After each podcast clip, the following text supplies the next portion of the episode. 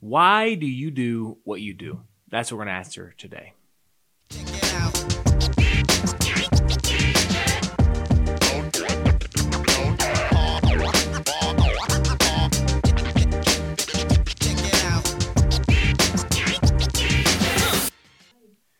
Welcome to the first installment of the Grow You podcast series. I'm your host, Kiefer Honeycutt. Our goal, our mission, our passion at Grow You is to help you grow and get just a little bit better every single day so that you can be the leader that God has meant you to be. Why? We know that becoming better, right? Becoming just a little bit better every day helps those around us to get better right alongside us. So how do we do this? We do this by growing ourselves, challenging ourselves to get just 1% better every single day. When we do that, we'll be growing, constantly improving ourselves. And even the little setbacks, the failures that we have are going to help move us forward. That's how we become the leaders that God wants us to be so that we can change the world. In this first conversation, I want to start at the bedrock, the bottom of the Jenga tower, and I want to answer the question, why do you do what you do? By the end of this talk, we'll be able to, to put some serious thought into why you do what you do. So we're going to be talking about two ways that you can bring meaning and purpose to your life and the lives of those around you. If you're taking notes, I want you to write down two things. I want you to write down name the parakeet and buy two bouquets. Name the parakeet, buy two bouquets. Those are going to make sense later on. They don't ma- make sense right now, but that's okay. So before we get into all that, I want to give you some facts. As of 2022, suicide is the second leading cause of death for teens and young adults ages 10 to 35. In the past month, 25.5% of young adults ages 18 to 24 reported having seriously considered suicide. This is a higher percentage than any other age. Let that soak in for just a moment. Now, maybe that statistic hits home for you personally because of a friend or a family member who you have who's hurt themselves or has taken their own life. And that's true, then my, my heart breaks for you. I'm so sorry that you've experienced that. Maybe it hits even more home because you yourself had those struggles, those thoughts, those issues. I want you to know right now, you are not alone. You're stronger than you think, more than you seem, more than you feel, more than you know. You are loved, cared for, and cherished. You're loved more than you can imagine. Now, these statistics, they can seem staggering. They have tons of different reasons, though, on why they exist. They can be a rise in anxiety and depression. They can be a rise in substance abuse. They can be increased isolation, a lack of community, it can also be the increased exposure to pornography in our society and so much more. But so much of why suicide rates and depression and anxiety are so high is because people feel like they have no purpose in life, that they have no, no meaning, that life is meaningless, that there's no reason to go on. It kind of reminds me of uh, the story of Sisyphus. So Sisyphus is a Greek myth where a man named, you guessed it, Sisyphus, he cheated death twice and is punished by the gods by being forced to roll a huge boulder up a hill every single day, only for it to come rolling right back down as soon as it came to the top. His punishment was to repeat this task for eternity. Have you ever felt like that? Like you're being forced to push a big rock up a hill only to have it come falling down at the end of the day. Like every day, every Uh, interaction with work, with family, with school is just another day without meaning and purpose. If that's you, I want you to get a pen. I want you to write this down. I want you to stop. I want you to take a note on your phone, whatever it is. I want you to write this down. Life will always be purposeless if we don't have purpose. And life will always be meaningless if we don't have meaning to combat this way of thinking, this, this way of living without purpose, we need to know why we do what we do. So in Japanese culture, the name for what we're talking about is called ikigai. Okay. It's knowing your purpose in life. I like to call this having your hard why. The hard why is the answer to when life gets too difficult to when you feel like throwing in the towel, to when you feel like you can't go one more step and you ask the question, why should I? When that creeps in, the hard why is the firm foundation that you build your life on. It's the thing that helps keep you going. Now, now, I would be doing myself a disservice. I'd be doing uh, my God a disservice if I didn't tell you my hard why. Why do I do what I do? Why do I wake up in the morning, love the people that I do? What helps push me every single day is because I believe that in my life, my whole purpose is to bring glory to my Savior, Jesus Christ. That's why I do what I do. That's why I love Him. That's why I love others. That's what energizes me. That's what uh, I put in my coffee every single morning. That's what keeps me going. Now, I'm, I'm going to tell you, you don't have to believe in that same why in order to get um, something out of this podcast, out of this talk, but I will say that it's kind of like having a phone that just has Candy Crush on it. If you don't believe in that, you're not going to get the full use and potential out of this. Now that we've established that, now we've established what the hard why is, let's talk about our two ways that we can bring meaning into life, that we can come about that hard why. First up, name the parakeet. There's that first one, right? Name the parakeet. In his book, Being Mortal, Medicine and What Matters in the End, physician and author Atul Gawande tells the story about a doctor who was working at a nursing home. So in order to try and brighten the moods of some of the patients, the doctor convinced the administrator to bring in all kinds of animals, cats, dogs, birds, rabbits, even chickens, to take care of the residents. What happened next was astounding. The doctor writes this. The residents began to wake up and come to life. People who had believed weren't able to speak started speaking. People had been completely withdrawn and not ambulatory started coming to the nurse's station and saying, I'll take the dog for a walk. All the parakeets were adopted and named by the residents. On top of that, the use of drugs for mental health in that nursing home dropped, and hear this, to 38% of the previous level, and deaths fell by 15%. How could this happen? Well, Gawande uh, hypothesizes that it can all be traced to the fundamental human need for reason to live.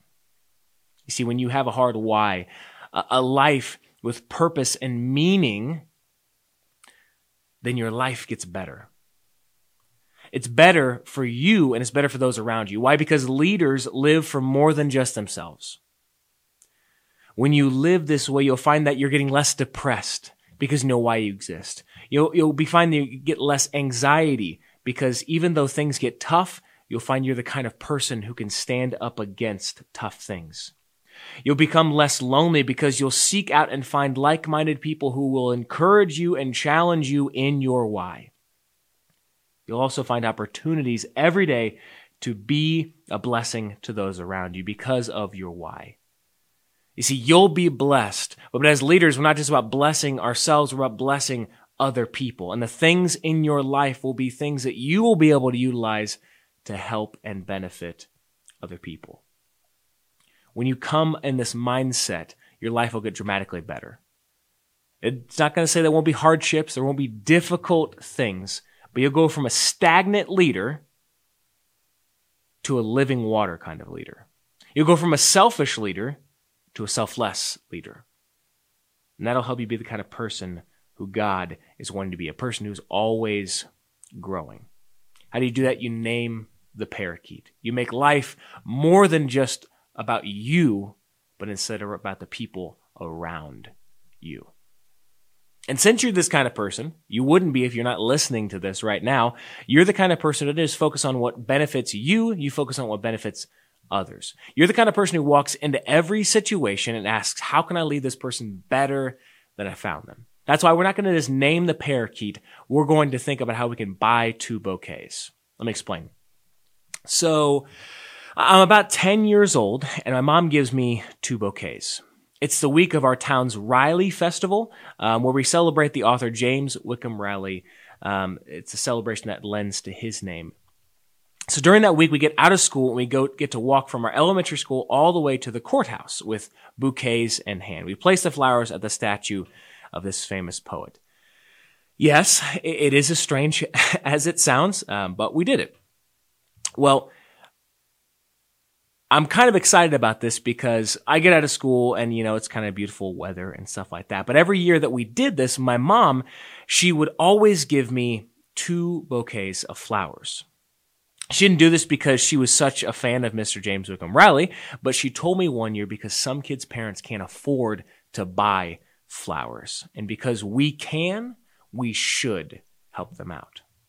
She knew that we would be there. And because God had generously given us more, well, then we should give more to those around us. That idea of if we can, then we should has been one that I live by every single day, and I try and pass it on to my children as well. See, as leaders, we need to live life thinking for others in mind. Craig Groeschel, pastor, leader, author, uh, writer, calls us being the you first kind of a leader. So you walk every situation, walk into every single situation thinking with the other person in mind, always thinking you first to the other person. This mindset acknowledges that God has blessed you and you need to be a blessing to those around you. It's asking how your why in your life can influence the what and the how in your life. So here, let's get practical with some challenges here, all right? Because if we don't do something with this, then what's the purpose? What's the point? Here's my challenge. I want you to open your eyes and love others. I want you to be a thoroughbred who takes off the blinders and runs into every situation intentionally. So the challenge is this. This week, I want you to make an effort to see three people around you who could use an extra bouquet. And that can mean giving a compliment to somebody in your class or, or at work or in your home. And do it without the expectation of receiving a compliment back. Maybe compliments isn't that person's thing. Know that person's love language. Maybe it's uh, your spouse. Maybe it's a close friend. Maybe it's a family member that you know how they love best. If you don't know what love languages are, highly recommend Dr. Gary Chapman's uh, five love languages. But let me give you the short version. There's the words of affirmation, given those kind words, that, those compliments. There's quality time. That's spending time with somebody. And that sometimes means you're, you're not going to be focused on your phone. You're not going to be focused on yourself. You're not going to be focused on what uh, someone can do for you. You're going to be fully present.